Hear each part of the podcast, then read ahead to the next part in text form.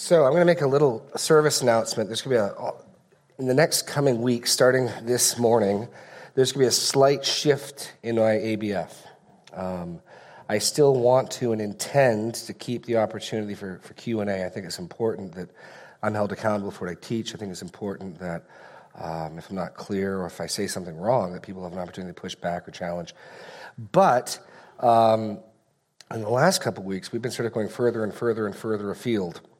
And there's always leftover stuff that didn't make the sermon. So, what I'm actually going to do is prepare moving forward material that if there aren't germane, relevant questions, we can go to. So, and I, sometimes I, and I appreciate it, sometimes I think some people ask a question just to help me out because it's getting really awkward. And so, we will always make room for questions. We're going to try to help them focused on what we've been talking about, the message, things like that.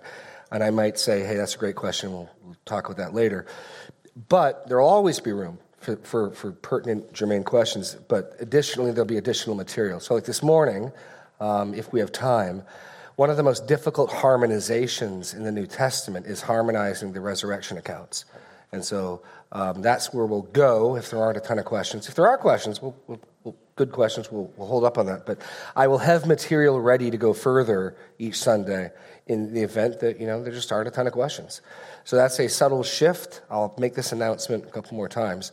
But um, so this morning, with that said, do we have people with microphones ready to? Oh, Lee and is Simeon still here? Hey, okay. So with that said, Dan's got a question. It's better to be on topic, Dan. Always. Just to clarify, if you could, verse 13. Yes. Two of them. Who is the them again? That's, we're going to deal with that next week. The them has got to be the apostles, not Okay. um, the women, because the name of the person's masculine. Okay. So, no, no, it's not the near antecedent, though, the, because Peter is the most near antecedent, but you can't refer to Peter as them, right? Um, so, before that, the nearest antecedent is the apostles. These words seemed, verse 11, to them like idle words. So, the nearest antecedent pronoun that agrees in number and gender is verse 11's them, which is the apostles and the others. So, that's, no, good, good question. Good question. Anything else? Greg Sweet. Oh, preacher of the blanks. And there's so few this week, too, Greg. I know. Um, in two, Two, three. A, 3 Yeah, early on. I caught that about 10 minutes after I passed that point, went back and said it, but, but it, was, it was once and it was after the fact. Early on. Early on. Thank you. But I totally missed it when we were on that point, so fair enough, completely fair enough. Um, any other blanks? Lee? a blank, but um, when it was talking about uh, the Mary that was the mother of James, which James and which Mary, and is this not surely not Jesus' mother? No, I believe it's James and John. I mean, part of that is these are some of the more common names. The ones who are called Boanerges, the woman who went and petitioned Jesus that her sons could sit in the right and left of him. I believe it's that Mary. But Mary and James and John are very, very, very common names, which is part of the reason why we get what we refer to as the disambiguation. Mary, the mother of. So and so, you know, um, Joseph of Arimathea, right. Whereas Cleophas is just Cleophas. Not a very common name, so we don't need to disambiguate. Yep. Oh, all the way in the back? Okay. Uh, on the B on the top one, uh, 1b. yeah, I What- put found perplexing, and Yes. it doesn't sound right to me. What the woman found perplexing. So it's right, and I just Maybe it's just my awkward phrasing. That could be it.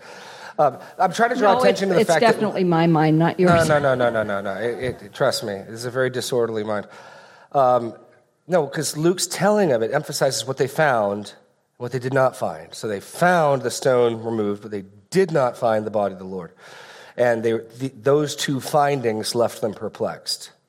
So I, I suppose, see, some part of this is economy. I got to make things fit on one line so they don't go down to the next line and jump off the page. So we don't have double sided notes. So if I were to say it really clearly, it would say, what, In fact, I had a draft. It was what the woman found did not find that left them perplexed. Now, that would be much clearer. It would just take up two lines on the insert. We can't have that. So. Oh, Dan again? It's okay. It's relevant.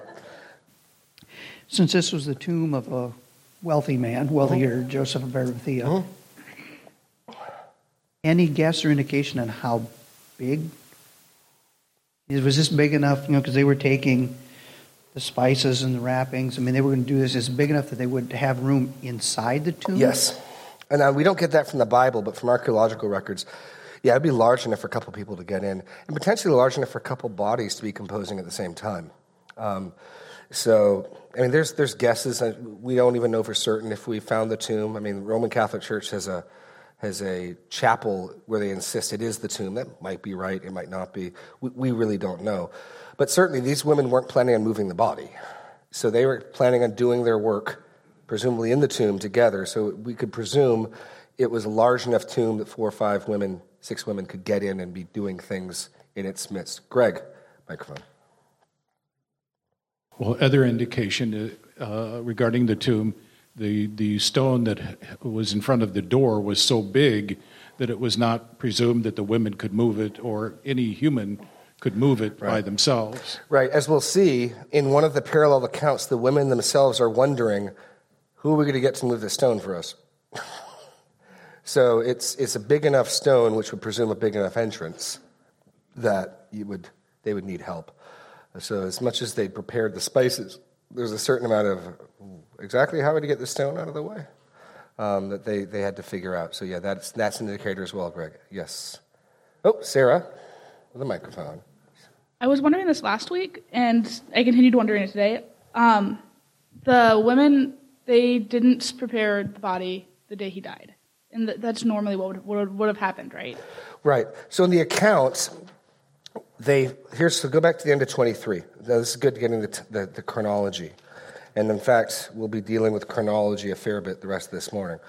Um, so at the end, we get it was verse 54 of verse 23. So Joseph of Arimathea goes and asks for the body. So he's the first person to have access to the body when Pilate gives permission. And he takes the body straightway to the tomb. So part of the problem is the women don't have much time or access. The women see him taking the body and they follow him. So in verse um, 54, it was the day of preparation. The Sabbath was beginning. So this is all happening because once the sun sets, it's Sabbath. So presumably it's something like sunset. The sun is setting, the, t- the time is drawing close. Um, it was the day of preparation. The Sabbath was beginning. The women who had come with him from Galilee followed and saw the tomb and how the body was laid. Then they returned to prepare the spices and ointments. So they don't have them ready made, they got to mix them. By the time they're done mixing them, it's full on Sabbath. They can't. Issue at that. It was the time issue at that point. Yes, yes. In fact, one of the things that I, I marked on remarked on last week was that we might be tempted to think, obey God and His law, do loving, kind deeds. And if there's ever a case for, you know what, I know it's the Sabbath, but we're going to go anoint Jesus' body, you'd think that would be the case. No, the text honors them for honoring the Sabbath, and because they honor the Sabbath, it sets up why they show up at the crack of dawn. What we get is these women are very zealous. The second it's legal, according to the law of Moses, for them to be there, they're there. As dawn is cracking and breaking, they're showing up ready to go. And in their faithfulness to the law of Moses and the, and the, the Sabbath commandment, which we're no longer under, but in their faithfulness to that that they were under, it sets them up to be the witnesses and the first evangelists to the resurrection. So anytime we think we have to choose between loving people and being kind and doing good deeds and obeying God and His law, we've got a false dichotomy. And, and so we may feel at times tempted to do one or the other. But it never really is the case. These women are doing the best they can do precisely by trying to honor Jesus' dead body and keeping God's law and they get blessed for it. So that's, that's the chronology. And then that's what Luke uses as the link to start 24 at the crack of dawn. Yes. Ooh, Linda. Okay, so that was kind of one of the questions I had. So to follow up on that, because in John's account, it says that he was accompanied by Nicodemus, and Nicodemus brought a mixture of myrrh and aloe, mm-hmm. and the two of them wrapped it and placed it in the tomb according to Jewish burial customs. So, really, the spicing, if you want to call it that, had already been done the Sure. night before. So, the women were just going in the morning because and because they followed them, so they had. Did they not see the men do it the night before? Okay, you're getting ahead of me, but okay. You're harmonizing. I would simply say either the women didn't see that happen because first they have to wrap the body, then they'd apply the spices, and they want to, they know the Sabbath is getting ready to start. So presumably, once they see, I imagine, once they see where the body's laid, we better hurry if we're to get those spices ready. And they bolt, and oh no, it's too late. And they don't see that, whereas Joseph and Nicodemus could finish the job being ready on hand. Or they could have seen that and thought, we want to additionally, They just over the to do top, it because they honor his body. to, Yes. right. I don't know which of those two options it is. Both would seem valid. Um, okay? Well, I don't know because they had the men had seventy five pounds of Yeah. spices. Yeah. That's a lot. Okay? I mean, so they're really Yeah. okay. All right. Okay. Lucas. All right. So this answer is from the message. It's in John 19. It's about the crucifixion of Jesus. He was rescued from the chosen one. He says, what the message is say, it's about the crucifixion is Jesus when he is still taking out the tomb. When the tomb was still empty, there's no room in the cross because it's in Luke 14. In, it says about scoffing. Yes, sort of like when Jesus was being praying in the tomb. And in Job 14, he answers all those questions in the scriptures from Luke. And now he says he was um, being glory in him, and now he is still wise, and he was saying the question and saying this in the book of Job is when for all those sages are those who are wise. In Galatians six, it means it goes in the spirit, it goes in the spirit. Okay. Thank you. Anything else? Let us begin to harmonize. If you think of any que- you'll have questions with the harmonizing. But if you have other questions, you can, we can stop. But I want to, I printed off the other relevant texts so we can look at them. So I want to draw your attention to the difficulties. I don't want to dodge the difficulties. And I was telling Pastor Daniel this morning, I'm going to try to harmonize the, uh, the resurrection accounts. He said, Oh, that's probably the most difficult thing to harmonize in the Bible. I said, You're going to be there to help out? He's like, Yeah, probably not. So, so even though most of his youth are practicing for the musical, Pastor Daniel's nowhere to be found. Okay. Um, there you go. There you go. You guys were so rough on him last time that he just didn't want to come back. I listened to the tape. I know. Okay, so let's look at Luke 24, and then we'll move through the others, and I'll try to show you um, what the difficulties are. It, it does us no favors to dodge the difficulties and then try to resolve them. So, Luke 24. Um, so, one of the things you got to focus on is when, the timing. So, Luke, verse 1, at early dawn or first dawn. Who? It's a group of women, plural, right? How many angels does Luke record? There's two angels, right? But only one speaks, right? The tomb's empty. The women return. Who goes and tells the apostles? The women. He names them at that point. They get named in verse 10 when they go report to the apostles. So, um, unless they're saying it in unison, I'm assuming. I mean, I guess they could both be saying simultaneously. Um, I, I've read. I read it because only one speech is taking place.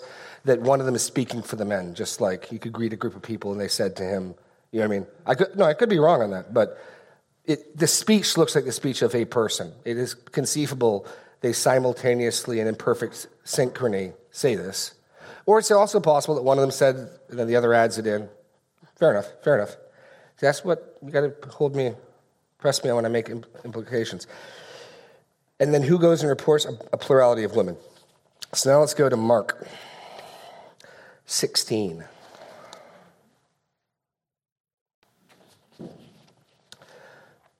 Now, what all the accounts agree on is they agree on an empty tomb. They agree on it's women or a woman who goes to the tomb.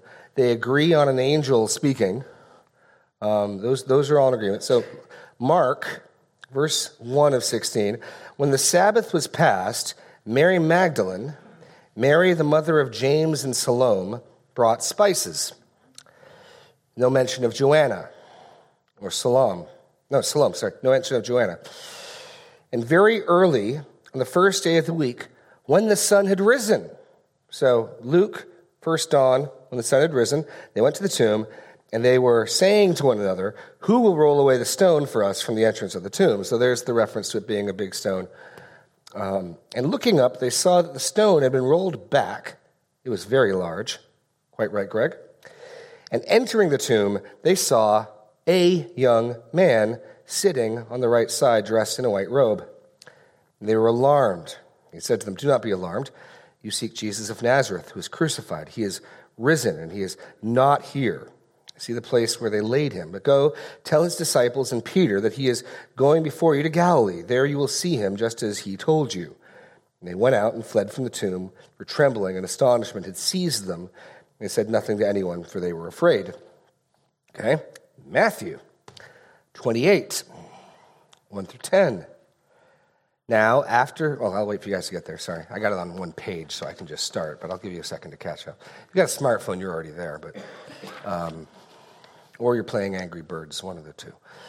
Now, after the Sabbath, toward the dawn of the first week, Mary Magdalene, the other Mary, went to see the tomb. Behold, there's a great earthquake. For an angel of the Lord descended from heaven and came and rolled back the stone and sat on it. So Mark's got a young man in the tomb. Here's an angel on the stone. Okay? His appearance was like lightning, his clothing white as snow. And for fear of him, the guards trembled and became like dead men. So now we got guards here. And the angel said to the woman, Do not be afraid, for I know that you seek Jesus who is crucified. He is not here, for he is risen. And he said, Come, see the place where he lay. Then go quickly and tell his disciples that he is risen from the dead, and behold, he is going before you to Galilee. There you will see him. See, I have told you. So they departed quickly from the tomb with fear and great joy, and ran to tell the disciples. And behold, Jesus met them and said, Greetings. And they came up and took hold of his feet and worshipped him. Then Jesus said to them, Do not be afraid. Go and tell my brothers to go to Galilee. There they will see me.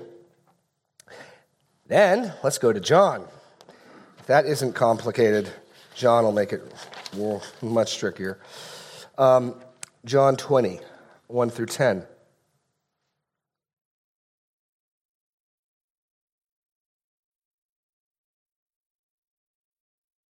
Now, the first day of the week, Mary Magdalene came to the tomb early, while it was still dark, and saw that the stone had been taken away from the tomb.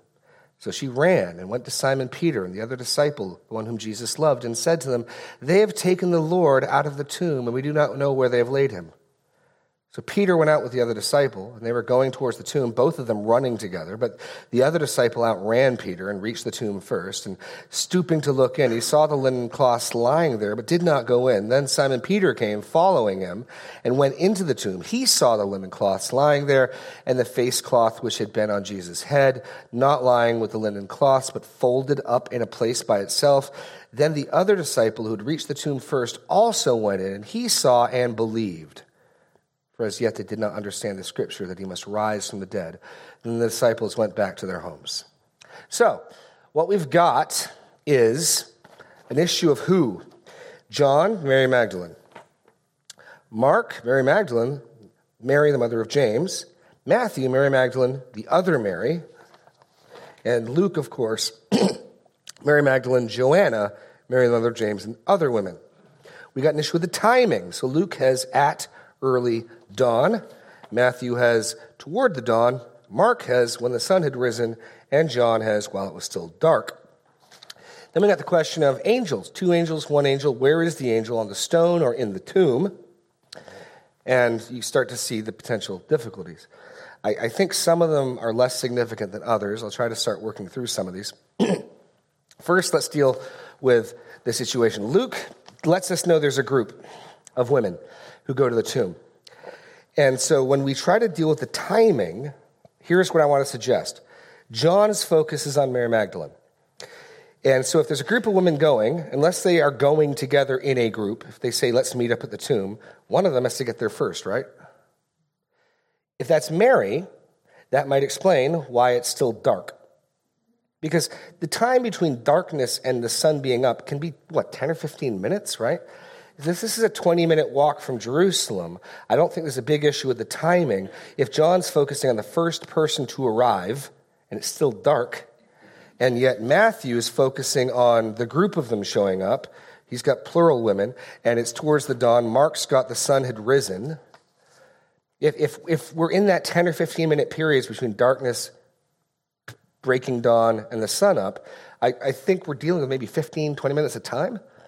And surely it's reasonable to think they didn't all show up at exactly the same moment. They don't have watches that have down to the minute, they, they have sundials. And so basically, I imagine they said something, let's meet up at dawn at the tomb. And so, if you can grant that these women showed up over a period of 10, 15, 20 minutes, half an hour, I don't think there's any big problem with the timing. Uh, any questions on the timing? I just want to deal with the difficulties one at a time pardon the pun, on the timing. Are you satisfied? I mean, in other words, I don't want to don't, don't want to pitch something you're not buying. Does that explanation that, hey, is it reasonable to think they arrived over a period of 15, 20 minutes, half an hour, and thus you could accurately speak of all three conditions at that time? Any, any pushback on that? Okay. You guys are good with that. Okay. Next, question How many people went to the disciples? How many people went to the disciples? I'm taking these in odd order. Because John simply has Mary Magdalene. And Mary Magdalene has no reference to the angelic message, right? Mary Magdalene, in fact, her message is they have taken the body of the Lord out of the tomb. We do not know where they laid him. Okay? So I'm going to suggest here's the scenario Mary shows up first, it's dark.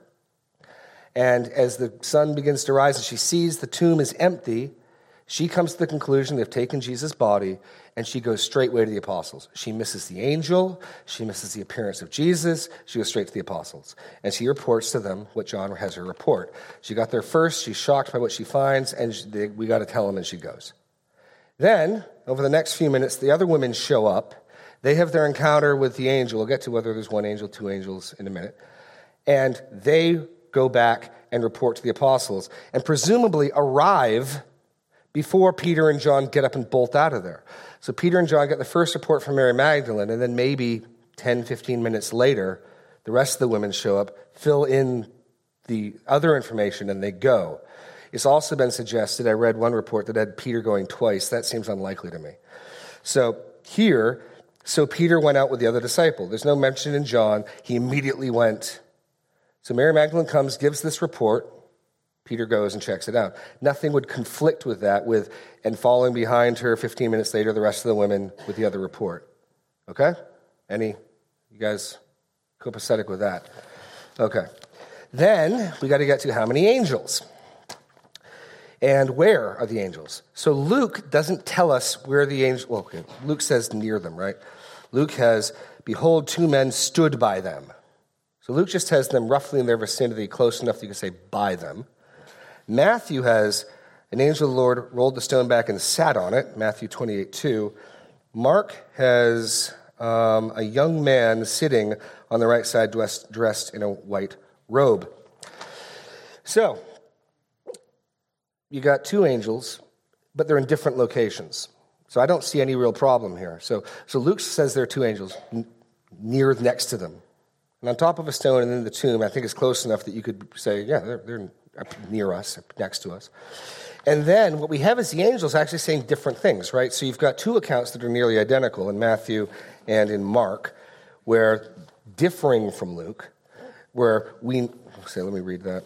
Um, Matthew, do not be afraid, for I know that you seek Jesus who is crucified. He is not here, for he has risen, and he has said, Come, see the place where he lay. Then go quickly and tell the disciples that he has risen from the dead, and behold, he is going before you to Galilee. There you will see him. See, I have told you. So the emphasis on go to Galilee, that's where you're going to see him, completely absent from Luke. Mark is very similar to Matthew. Do not be alarmed. You seek Jesus of Nazareth, who is crucified. He is risen. He is not here. See the place where they laid him. But go, tell his disciples and Peter that he is going before you to Galilee. Therefore, there you will see him just as I told you. So, so Matthew and Mark are very, very, very, very close. And Luke is a bit of the outlier. To which, Jacob, this gets back to your question. What if both of the angels at various times talk, and Matthew and Mark are very accurately reporting what one of the angels said, whether it's the angel in the tomb or the angel on the stone, and Luke is reporting what an angel or another angel said at a different time. It's not a problem to have the angels either repeating this or, given their astonishment and fear, saying it three or four different ways. You got women who are so terrified they're bowing their faces to the ground. Guys, don't be afraid. He, I know you're looking for Jesus. He's not here. He's raised like he said he would. Go tell the disciples that he's gone off to Galilee. And then you could, no, seriously, it's, it's okay. And you could go on speaking um, and, and record and recount all of that. Any, any questions on the speech of the angels and how many angels there are? Um, yes, Jacob. You're going to make this difficult, aren't you, Jacob? The and this maybe goes to your timing issue, but Yeah, yeah. so if you want to pass it off, or, um, the thing I'm having the most trouble with is the stone. Uh, in Matthew, it says that Mary Magdalene and the other Mary saw the angel roll it away in an earthquake. And then in Where does it say that? um, Matthew 28, behold, there was a great earthquake, for an angel of the Lord descended from heaven and came and rolled back the stone and sat on it. His appearance was like lightning. So that, unless you interpret that differently, I'd take that to mean Mary Magdalene and the other Mary saw the angel descend and roll back the stone. No, I don't. I don't. It doesn't say they saw it. It just says, "Behold." Right. So we're left with them going to the tomb, because we got to deal with the fact that there's no Roman soldiers when they get there. There's no interaction with the women and the soldiers whatsoever. And the event that causes the soldiers to fall on their faces if dead men is the angel coming. So if Luke's saying, okay, the women go to the tomb, now behold, an angel came down and did this, then it sets up, in other words, I don't see any reason grammatically why the two can't be almost simultaneous events. While the women are going to the tomb, behold, an angel comes down and rolls up the tomb. They get there and see the angel on the stone. The the only thing grammatically, and I'm not saying it Yeah, yeah. has to be this way, but Yeah. you, you get the beginning uh, in verse two, right? Oh, sorry, verse one. Yep. The women are they went to see the tomb, right?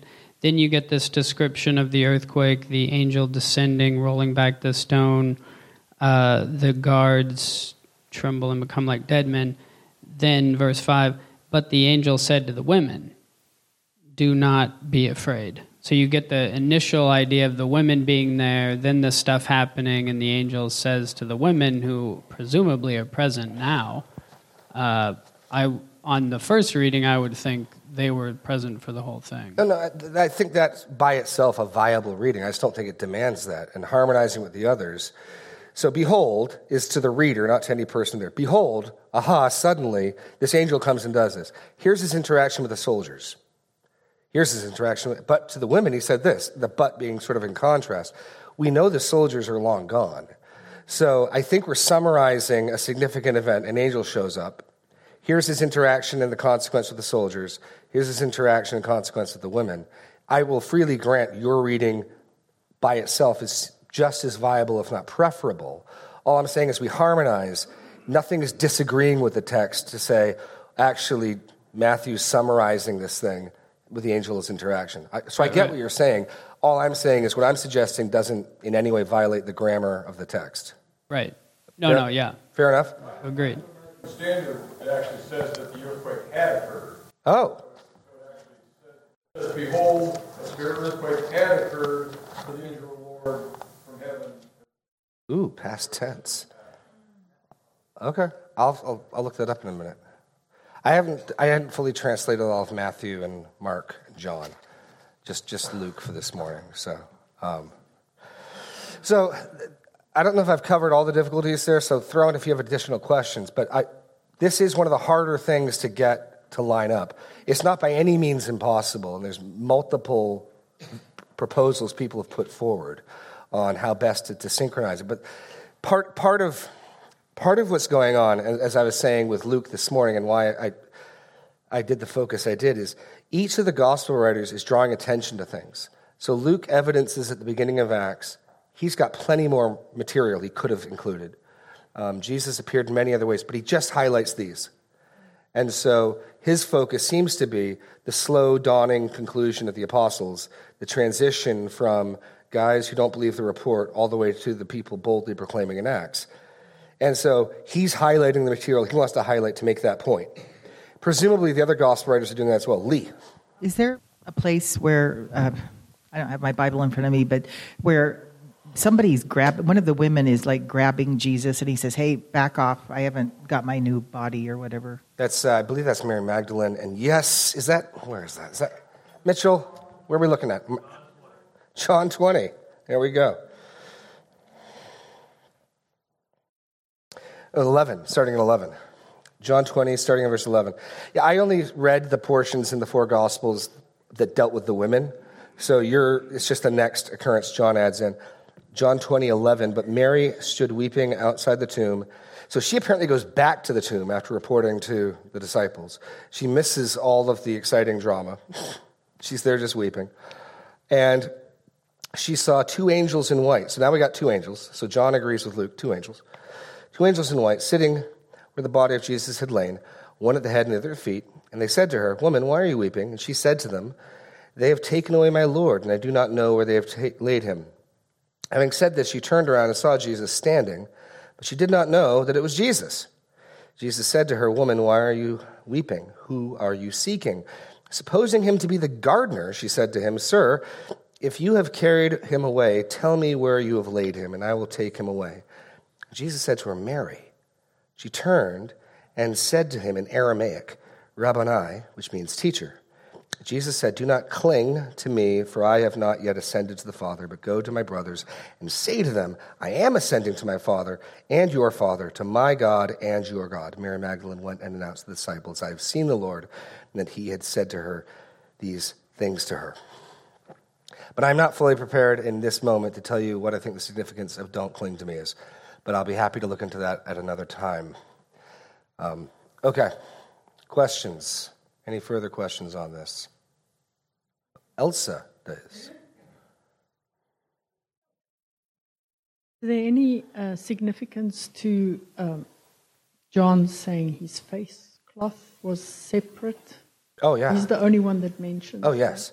Again, it indicates um, the, it indicates the care that take place here.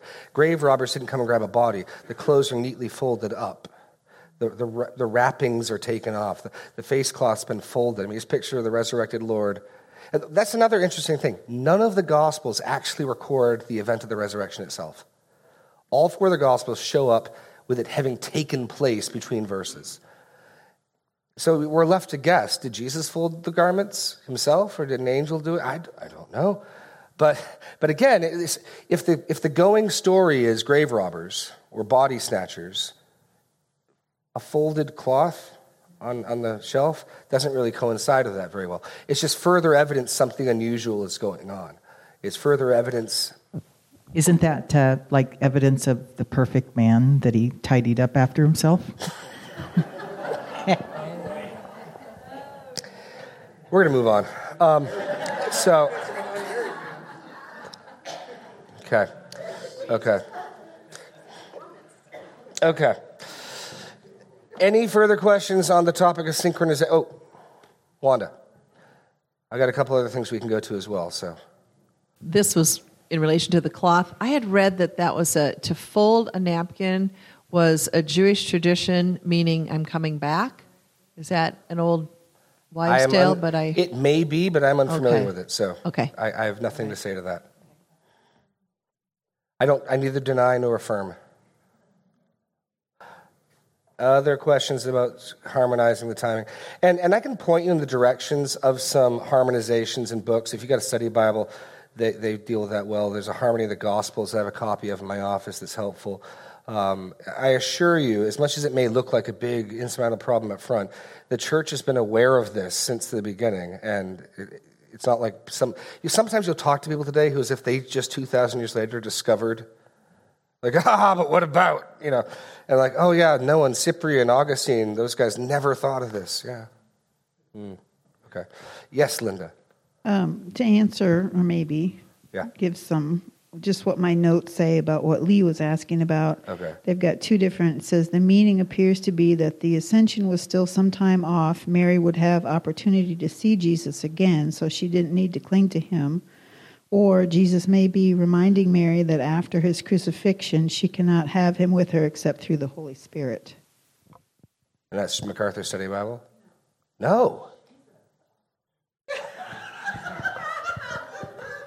Okay. That is the unidentified study notes that are not MacArthur. Okay. Oh, by the way, here's a plug for my old pastor, John MacArthur. If you have a chance, he was interviewed by Ben Shapiro. And uh, after about 10 or 15 minutes of Ben Shapiro trying to get him to talk politics, he spends 45 minutes preaching Christ from the Old Testament to a practicing Jew. He is bold, he is kind, and I heartily recommend checking it out. So, and you can, he's got a YouTube channel, you can YouTube it up, but I was thoroughly encouraged watching that. I, I enjoyed it. Um, okay, any other questions about the harmonization? Oh, Jacob, well, Elsa, then Jacob. Elsa, I got it first, Jacob. And she's a lady, you ladies first. I yield the floor. Jacob yields the floor. Okay. I just, on that note, Oh, dear. for people who have Netflix, I don't know if you've seen, they brought out four Netflix movies on the four Gospels. Oh, no. And it's actually very, very good. Christ is actually played by a Jew, looks like a Jew. It's very authentic. He's a man with emotion. It's really, really. And all they do is they read from verse 1 Okay. through the Gospel, and then they enact it. Yes, they speak in Aramaic in the Okay, background. great. It is really very good. Okay. You've heard it from Elsa, folks. Okay. Jacob. Okay, um, John 20. Mm-hmm. It seems like Mary Magdalene comes to the tomb, sees that the stone's taken away, then runs and tells Peter. Peter and John race back to the tomb, or sorry, the, the unknown apostle, the unknown disciple who turns almost out to be John. John. Yeah, yeah, almost certainly John. um, who naturally wins the foot race but doesn't go in. Peter goes in, blah, blah, blah. Anyway, when they're done, the disciples go back to the home after seeing this. Then the narrative returns to Mary, who's still at the tomb, which doesn't seem super unlikely to me that she'd come, see it, run and tell them. They all run to the, or at least some of them, Yep. run to the tomb. Then she is outside the tomb weeping, Yep. stands and sees the angel. So, wh- to me, that seems plausible. Are you saying that? I mean, I never got a sense from you what the chronology Oh, okay. of there's events two, There's two possibilities. Um, I'll tell you which one I favor. One possibility, I think I was listening to MacArthur, this is his view. Peter goes to the tomb twice. So, so that would simply have um, Mary Magdalene show up first with just the account of body snatchers. They've taken his body. Peter and John run to the tomb, go in and see. They come back. Then the other ladies show up. Because it's helpful that even though John says, well, dark is just Mary Magdalene, which strongly suggests then she's first. She gets there first, right? Um, so in that reading, which is feasible, it's just the other possibility is Mary Magdalene comes, they took the body of our Lord. John doesn't say immediately they got up and left. So they went up and went. If in that time period the rest of the women show up, then they go. There's only one trip to the tomb. And Mary Magdalene either follows behind them or you know, comes with them or whatever. And then they leave and she hangs around. Those are the two possible time frames that, that would work with that. Um, I tend to think the second one's better, although its problem is why don't they mention it? And somehow she doesn't pick up the either she doesn't believe the report of the women or she didn't hear it. I don't know. That, that's the problem there. John's John, as usual, makes it the trickiest to figure stuff out, which is frustrating. Yeah, so are you saying then, and, and then I'll Mm-hmm. yield the floor, um, are you saying then that there's two? So, so Mary comes, then goes and tells the disciples. Yes. Some of them come back. Also, some other women naturally come back to see what happened. So this the, the women being there that seems like one event or one arrival in the other gospels really could be two or more kind of joined into one with the apostles coming and going in between. Yeah. So, so one possibility is when Luke says these. Interrupt for Yeah. one yeah. Um, can you just give like what you think? Yes. I think a bunch of women agree to meet up at the tomb at dawn. And they arrive over 10, 15, 20 minutes. I mean, they don't have stopwatches. Fine tune accuracy is nearly impossible. Jo- I think Joanna gets there first. So Luke can say these women went to the tomb, and he's entirely accurate. Joanna, Mary. Joanna shows up. No, Joanna goes in Luke. Mary Magdalene, Mary, the mother of James, and Joanna, right? That's Luke. They're all women. They go to the tomb. And in a big sense, over a period of 20 minutes, they all go to the tomb. Luke's just summarizing these women went to the tomb. This happened with an angel, then they went and told the apostles, right?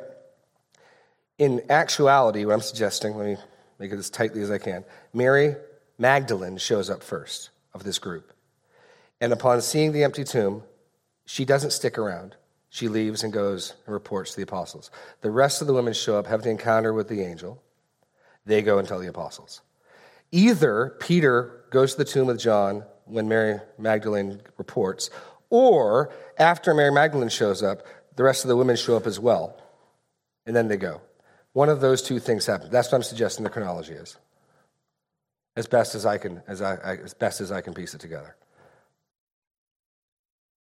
Would this also mean that Mary Magdalene kind of has a goes to the tomb twice? Well, John has her go to the tomb twice. So in John, he just lists Mary Magdalene going. She goes to the tomb, she goes and she tells Peter, and then in verse 11, she's at the tomb again. So John has two trips to the tomb for Mary. I mean, she's presumably she's just sad and she's mourning. Where am I going to go? She's like a lost puppy. You know, I'll go hang out by the tomb because I'm sad and confused. And so, so John, that's not a problem there because John has Mary go twice, with- and Peter too goes twice? No, Peter. Peter either goes once or twice, depending on how you, depending on how you take it. I tend to think once. If it, the problem, both of them have a problem. The problem with once is, why does John not mention the other women showing up? And the further information they would add, because they add, as we see in Luke, the testimony of the angels, right? But there's no mention of that in John. So the difficulty of saying what I'm proposing, which is the other women then show up 10, 15, 20 minutes later, is that. There's no mention of that, what would be significant added information. The, the problem with two trips is it looks weird as well. Going, getting up, running, going to, then coming back, the women show up, he gets up and he goes again. And both of them emphasizing he sees the face well. Entirely possible, but that's, that's the problematic nature there. But you, I think you have to pick one of those two, which is, you know, a difficulty. I don't think it's, it's like this is irresolvable. It's just there's something something unusual is going on with the timing here, and the writers, by focusing in on what they want to focus on, make harmonization more difficult. Um, yes, Sarah. So why wouldn't Mary have seen an angel? If the angel opened the tomb and was hanging out there, why would he not have been there when Mary showed up? Well, he may have. Part of what we've got in this text is people seeing things, not seeing things, seeing things but not understanding what they're seeing. So Mary sees Jesus and thinks he's the gardener. I mean, so and Mary doesn't see an angel. Either the angel didn't want to be seen by Mary, or Mary wasn't looking there, or Mary thought he was the gardener's assistant. I don't know. But in a text where people are seeing people and misunderstanding who they are, Mary not seeing something isn't a big problem for me when you harmonize all four of the texts. Like, no, no, fair enough. That's another good observation. But since plenty of people in the combined accounts are misunderstanding what they're seeing, having, having Mary be one further addition in that list isn't a big problem. Um, I thought you said you were done. I didn't notice any other questions. Um, so, just just a quick one.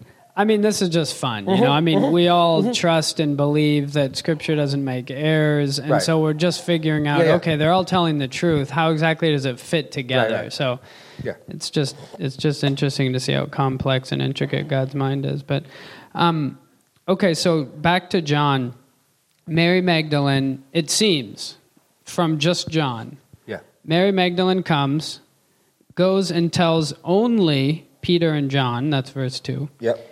Then they come check out the tomb. She's back again, uh, weeping. Then Jesus appears to her after she sees the two angels in the tomb.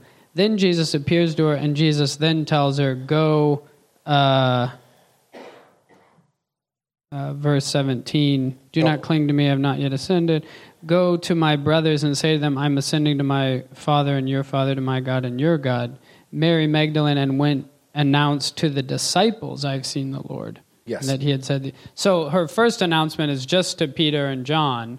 Her second announcement is to the disciples. Yes. So, into the scenario where the women follow, she just meets with Peter and John, presumably takes off, which would explain why she doesn't hear the message of the other women. The rest of the women show up, tell everybody. Peter gets up and goes, John with him, and then they have their interaction. And then sometime later, Mary's back at the tomb weeping when she has her encounter with the angels. We know that multiple reports are coming in because in Luke, when the, uh, the travelers on the road to Emmaus come back, Jesus has already appeared to Peter. It's really odd that Luke mentions that and never records it, and that none of the other gospel writers record that. So Luke is referencing an event that no gospel records.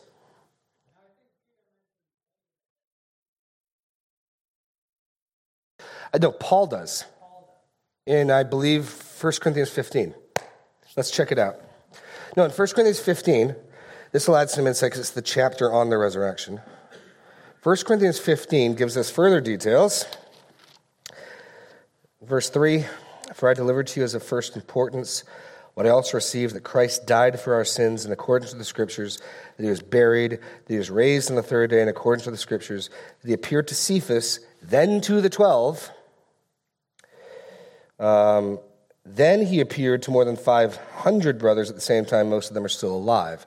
Now, that appearing to Cephas is referenced in Luke. Go back to Luke 24. We just don't know when that happens. Sometime, so yeah, so Luke 24. And like I said, this is part of what I was trying to wrap my head around. Like, why is Luke presenting the material the way he is? What's his point? What's he getting at? Why does he reference events he doesn't tell, narrate the story to? And so in Luke 24, we have the Emmaus encounter. These guys, even though they just took a seven mile trip, get up and immediately come back to Jerusalem because what happened is so significant. Um, and verse 33 they arose, went that same hour, returned to Jerusalem, and they found the eleven together with those who were with them together, saying, and I take the saying to be what the eleven are saying. They're telling the guys on the road to Emmaus, the Lord has risen indeed and has appeared to Simon. Then they, the travelers to Emmaus, told them what had happened on the road and how he was known to them in the breaking of the bread. When did he appear to Simon? Somewhere between, between when Peter last showed up in verse 12 and this trip to Emmaus. I don't know where and when. Paul confirms it in 1 Corinthians 15. I have no idea where and when that happens. It's just, it's just odd. But hey, that's what Luke wants to focus on, which adds further confirmation and further indicts why they're still doubting. So the news is starting to go, but people are having a hard time believing it, basically, is what's going on in Luke. But um, any, any further questions on timing? Okay. Yes. Oh, who we got? We got Trinity. So um, I had read or read and listened to a, um, a sermon on like those little discrepancies that you see like within the Bible. Yeah.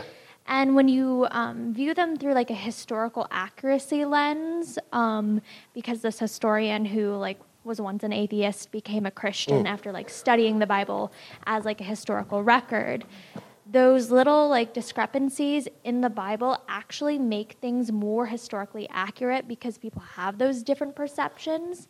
And so like if they were all the same, then we could argue that, oh, it was just this person copying this person, or it was Yeah. all written by the same person.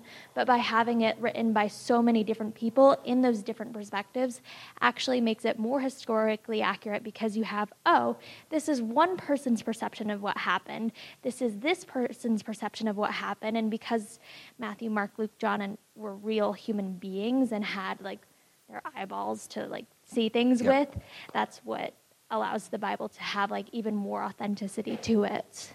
No, no, you're absolutely right. We're in a scenario when it comes to skeptics where you can't win. If they all lined up perfectly, the scholars would say, see, this is evidence that they copied each other and it's a plot. No, absolutely, that's what you would have. The fact that there's the fact that there's these difficulties only argues against the fact that this is just made up propaganda. If you're just making it propaganda, get your stories straight. Um, somehow, God, in His wisdom, has ordained that these accounts be recorded in ways that can be harmonized, but frankly, are difficult to harmonize, which, again, suggests this isn't a scam. Um, John certainly is aware of the other Gospels when he writes. And for him to tell his story, and if, if this is just fabrication, he does a really poor job of it. Um, and, and, and likewise with Luke. No, exactly what you're saying is right. These are the marks of authenticity because all the little details don't line up neatly. You've got to figure, okay, how does this work? It precisely indicates no, they're writing down what was told to them by eyewitness accounts. And so all those difficulties that initially are there are there. A- absolutely. Yes, Gary. I don't. To me, it seems like uh, I don't know why. To me, it seems like the stone was only removed so that they could go in uh, and look and see that he was gone. Yes, I was, I was listening Uh, to Pastor MacArthur last night, and he said the stone wasn't removed to let Jesus out, it was moved to let them in. Jesus can walk through walls, he can appear in front of After the resurrection, a stone's not limiting him. This is to let people in to see the confirmation of the empty tomb. The Yeah, stone's moved to let them in. He Yeah. could have walked, just like you said, he could have walked through the stone, Absolutely. went to wherever he wanted to, and talked to him anywhere he wanted to. In 2026, he walked through the locked doors. Right, absolutely. So it's The stone gets moved because God wants it to be evident his son is raised. That's why the stone is moved. Okay. One last question. What about microphone? Look, six people are very anxious that you get on that microphone. Well, I don't want to disappoint them then. So, so why is it that this appearance that the um, the travelers from Emmaus um, talk about, the appearance of, of, of Jesus to Simon, is a different one than the one at the tomb? Why is it a different appear, appearance? When does Jesus appear to Simon at the tomb? Well, in John, it, he does, doesn't he? He appears to, uh, no, he appears to Mary Magdalene at the tomb. Oh, okay. Oh, yeah, I forgot. And he appears to the women in, is it Mark or Matthew, on their way to the apostles. That's right. He never did see Jesus. No. So Sorry, there's an missed that. appearance to Cephas, to Peter, that we don't have recorded. But we have twice confirmation that it occurred, and it occurred before he appeared to the disciples. So somewhere before his appearing in the upper room, he appears to Peter. We, we don't know where and when that is. Sarah, I'll let you sneak in with one more question. Uh, microphone, though. On the microphone. All right, so it mentions a lot that their eyes are blinded to understanding who he is, who the angels Yeah, are. yeah. Why are their eyes blinded? And then why are people rebuked for not understanding? Hmm. Oh dear, we don't have time for this. I'll give you the one. The, the one minute answer is this: God's word consistently portrays divine sovereignty and human responsibility as, as good friends. So we're told both he opened their eyes, but the text shows us why they scattered. Jesus warned them, Satan's gunning for you. He told them twice, pray, they don't. Instead, they argue about who's the greatest. So we've been given reasons in the text. Why would these guys be so stupid? well, because they didn't humble themselves, realize their frailty, ask God for help. So the narrative has given us the reasons why these guys fail, even though we're told it takes Jesus opening their minds for them to understand the scripture. So, yeah, there's the sovereignty of God at work in this, but we plainly see their responsibility and their, for their failure. So we can't say it's not their fault because God didn't open their eyes. No, it's totally their fault. He warned them. He warned them twice, three times. And they had opportunity to pray and ask for help, and they didn't. So that's the one minute answer. What you're really asking is about the mystery of divine sovereignty and human responsibility. There's a sermon series we did on that a few years ago. You can check that out if you want to go further, or we can talk afterwards. We are at our time's end. You are dismissed. Thank you.